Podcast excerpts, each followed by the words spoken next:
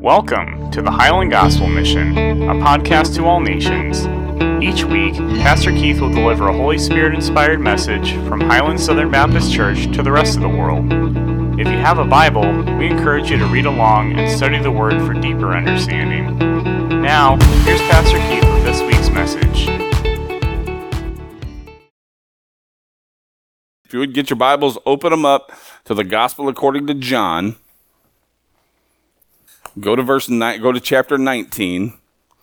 And I'm telling you, we're going to settle here for just a minute. But uh, have you ever thought about how much emotion goes into the decisions and choices we make? How much emotion goes into the decisions and choices we make? Um, how many of you in here have emotions? we all, of course, have emotions, and you've heard me say before they're God-given emotions. Um, now, God-given emotions can they run run awry? can they get out of control? Can they? Yeah, they absolutely can. Um, and and it doesn't take it doesn't take somebody to have mastered their emotions to uh, to you can't control your emotions. I'm going to tell stand and tell you this right now. You hear me? You cannot control your emotions. You can't. But here's another question: How many emotions do dead people have? None, right? I mean, I would assume that dead people don't have emotions, right? And uh, are you called to be a sacrifice? Although you are a living sacrifice, are you supposed to be dead to yourself? Alive to Christ? So, what happens to emotion? If that's perfectly applied, what happens to emotion? It's controlled. It's controlled because when a believer grows in Christ, we no longer hope in our abilities or in any other human being's abilities. You've heard me stand up here before and tell you that if I have not disappointed you, I will. It's a fact. You stick around long enough, I promise you, if I can promise you anything, you stick around long enough, I will disappoint you. It's a fact.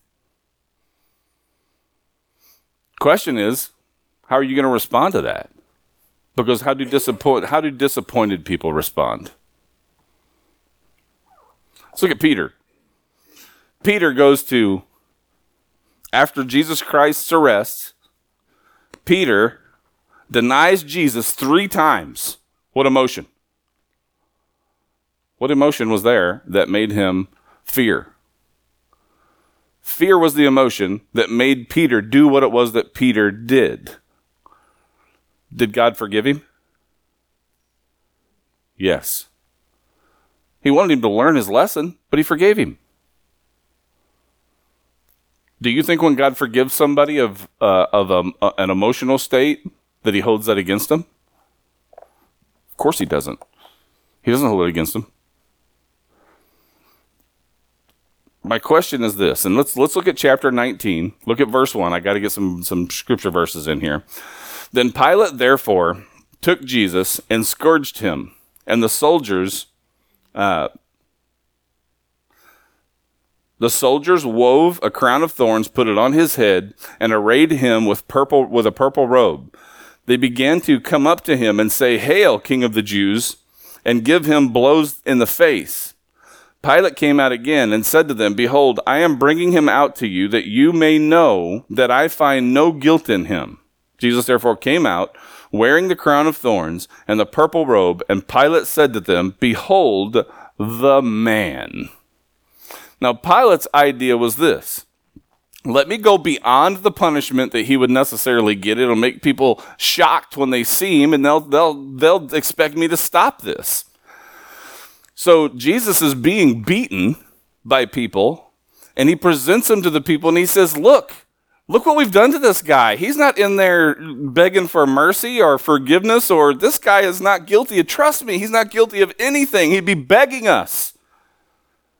But Jesus, what was his response? Nothing. Only when he asked Jesus, if he really was who he said he was, did Jesus respond to him? with affirmation. My kingdom. With affirmation. This is the same Jesus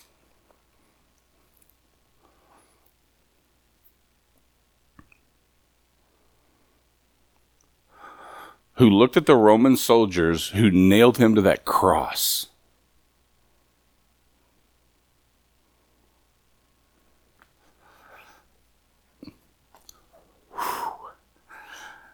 And said, Father, forgive them,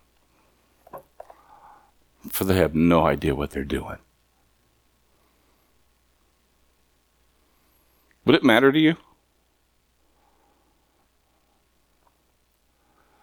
Would it matter to you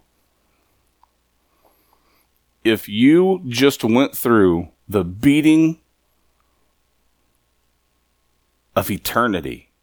I don't say a lifetime, a beating of eternity. If he had the ability to pin that on any one person, you think he'd hold it against them? Nope. Did I deserve to spend an eternity in hell? Yes.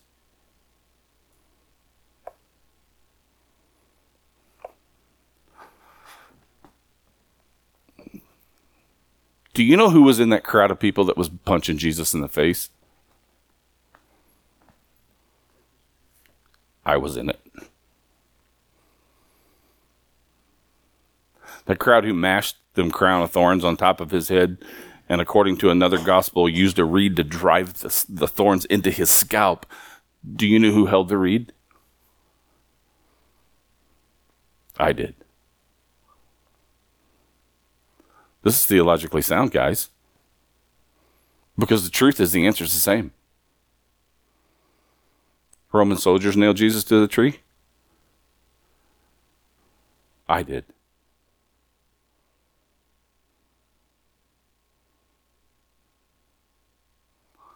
They took a cat of nine tails, what they called it back then. A handle with nine pieces of leather that hung off of it. They found everything that they could to tie to the end of it glass, pottery, stone, wood. And when they would strike Jesus across the back, would bury in his flesh, and they would rip it Who was holding the whip?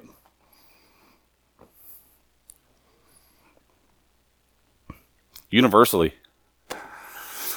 Don't you say you did. You say I am. Who's holding the whip? I am. You ever been betrayed? Sure, if you're very old at all in this building, you've been betrayed before. Can you tell me who the bigger betrayer on the planet is? Any human being who has ever done you wrong? Or the way we live our life face to face with Jesus Christ? And he's been obvious with us. What's the penalty for someone who refuses to forgive someone who asks for forgiveness? What's the penalty? They don't get to go to heaven. Why? Because I can honestly just see Jesus up there with his hands up going, Really? I didn't hold none of the garbage that you pulled against me. Really? I'm not using this stuff to hold over your head to make you feel punished for the rest of your life. I give you grace, and I give it without question to the fullest of its measure and you get an opportunity to serve the people in this world, and what do you give them?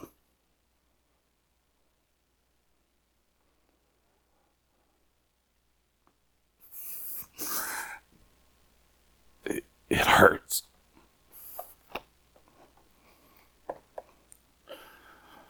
For me, it hurts to be betrayed. But it comes right home when I realize that I'm the betrayer.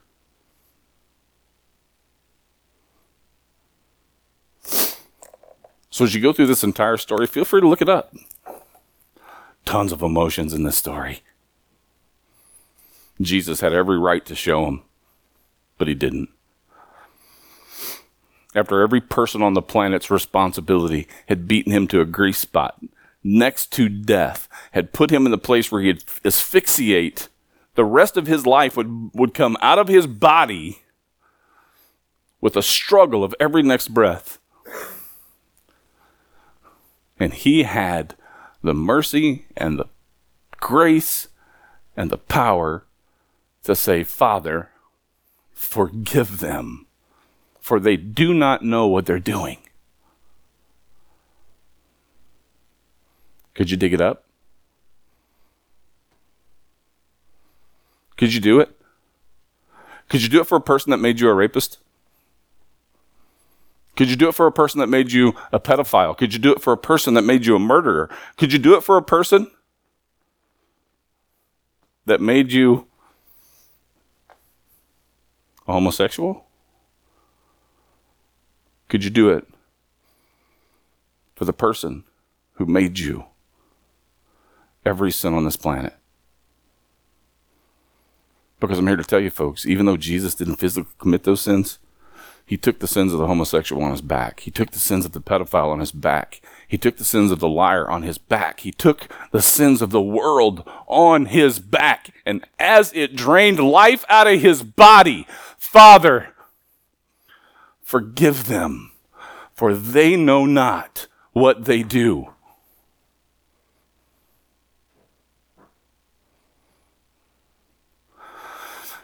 All Jesus wanted to deliver to us is forgiveness.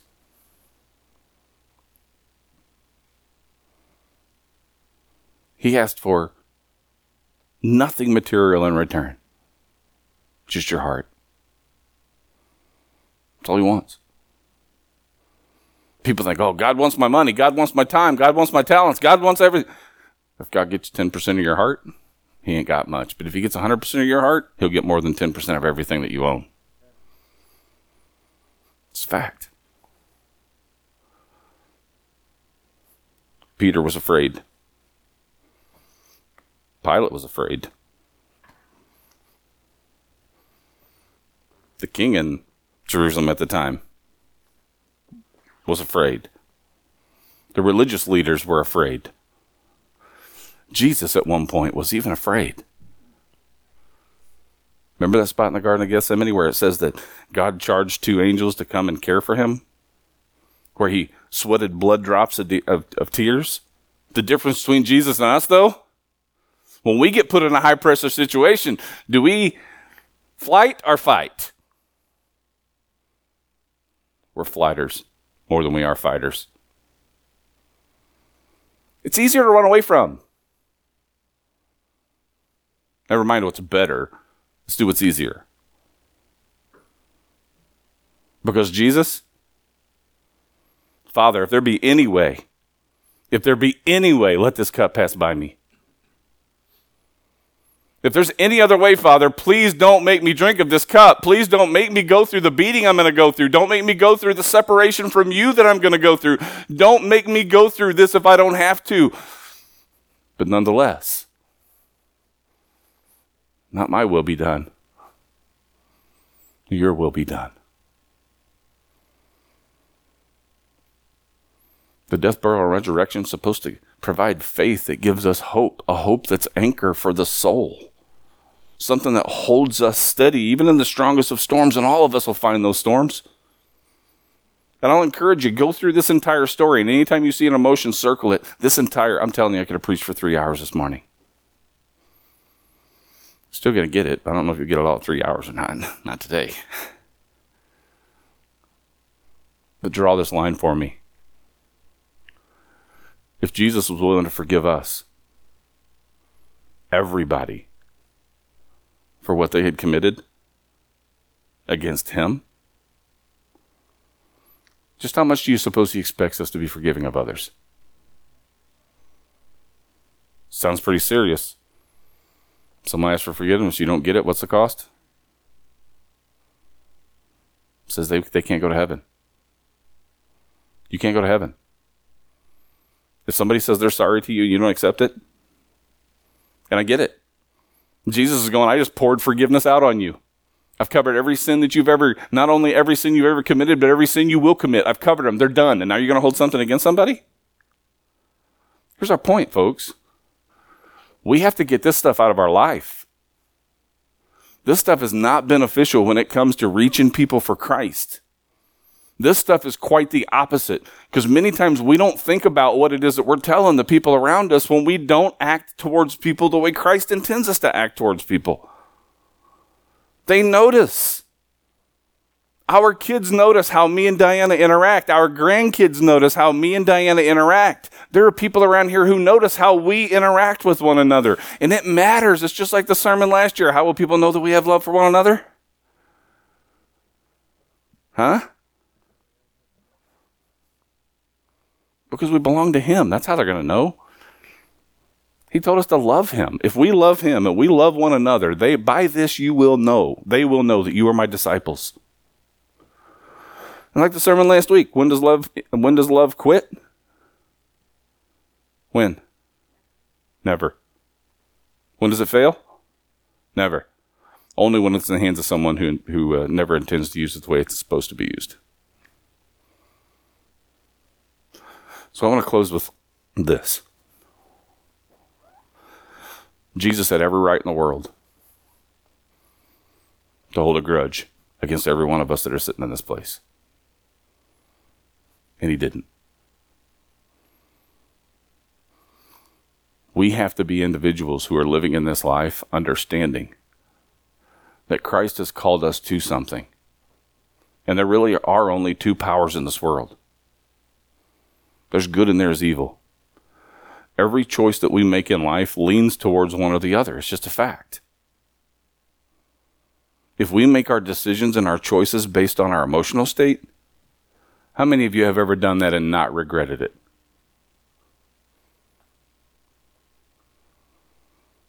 We aren't people who are controlled by an emotional state. We're people that even when we find ourselves in the thickest of soups, we have the ability to wade through it and see what it is that God said to us and separate it out. Because, in the same way that people think way too much garbage who are not a part of a church, there are people who come into a church who think way too much garbage about the church, and I'm not about to blame them.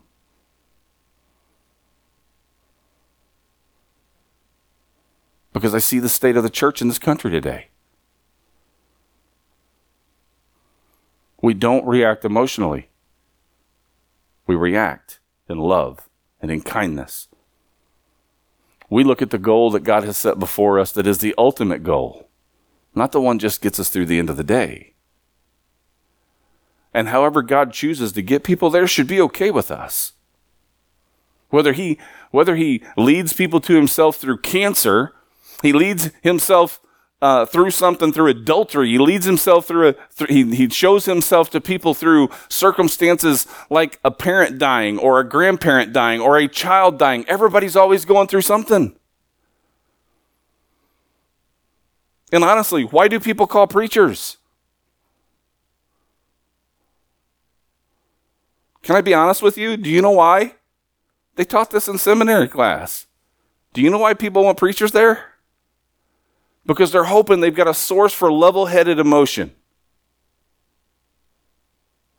Someone who, even in the midst of that, the pain, the suffering, has the ability to be able to see through it in the hope that Christ has provided to bring a little light to the circumstance.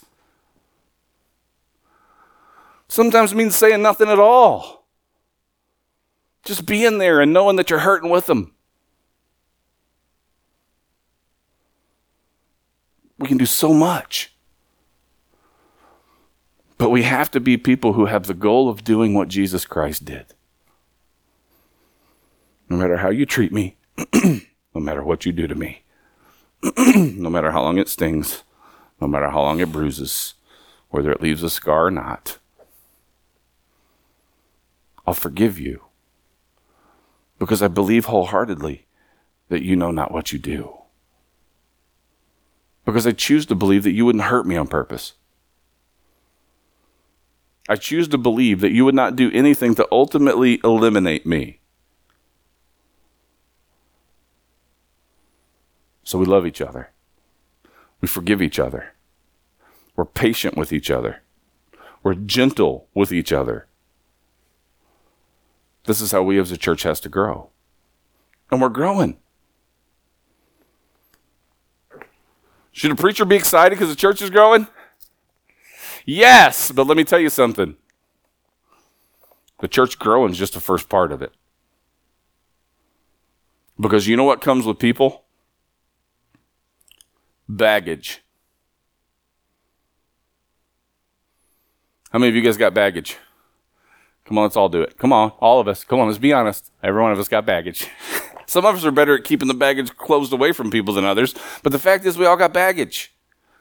And we have to be able to lean on each other and learn how to lean on the people that are out there who are believers in Jesus Christ and who are able to function the way we're supposed to function for the purpose that we're supposed to function. Let's all just be honest. Big things are happening. Big things are happening in the church. Big things are happening in our, our spiritual lives. Do you think Satan's going to step by and let that happen? You're going to get hit, and you're going to get hit hard, and you're going to get hit in places that you've never been hit before. It's a fact. It's going to happen. I'm sorry. But it's just the way that it is. The question is will we allow ourselves to be emotionally pushed to a place where we can no longer glorify God? Or will we be individuals who are instead replacing our emotion and our desires with what Jesus Christ's desires are? And are we willing to go whatever it takes to see it through? Because you know what you're going to have to do in order for that to happen? You're going to have to let some things go. You're going to have to let some things go. How many things do you think Jesus had to let go before he could say, Father, forgive them, for they know not what they do? How many people on the planet now? Almost 7 billion? How many people have been on the planet up until this point, and how many people will be on the planet till Jesus comes back? How much stuff did Jesus have to set aside? I guarantee it's just a little more than you and I. A little more. Set it aside. Get to enjoying life the way that Jesus intended you to. Celebrate the resurrection because it means something and not just for your eternity. If you're waiting for eternity, then you've not only been told wrong, but you're also not living the life that Jesus asked you to. Because salvation isn't accomplished on the day you die. Salvation is accomplished on the day that you believe. So heaven is here. And either you can choose to live to be a part of it, or you can choose to live outside of it. But please understand in closing play stupid games, win stupid prizes.